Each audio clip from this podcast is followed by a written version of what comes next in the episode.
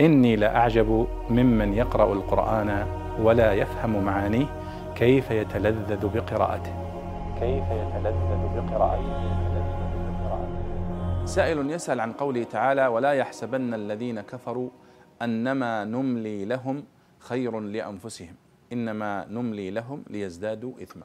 يقول ما معنى نملي لهم؟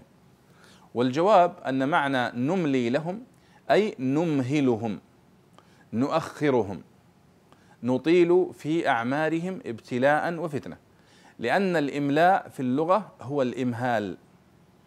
نملي لهم أي نمهلهم ونعطيهم فرصة ونعطيهم وقت حتى نبتليهم ونختبرهم ونعرف ماذا يصنعون في هذا الوقت وفي هذا العمر الذي أعطي لهم.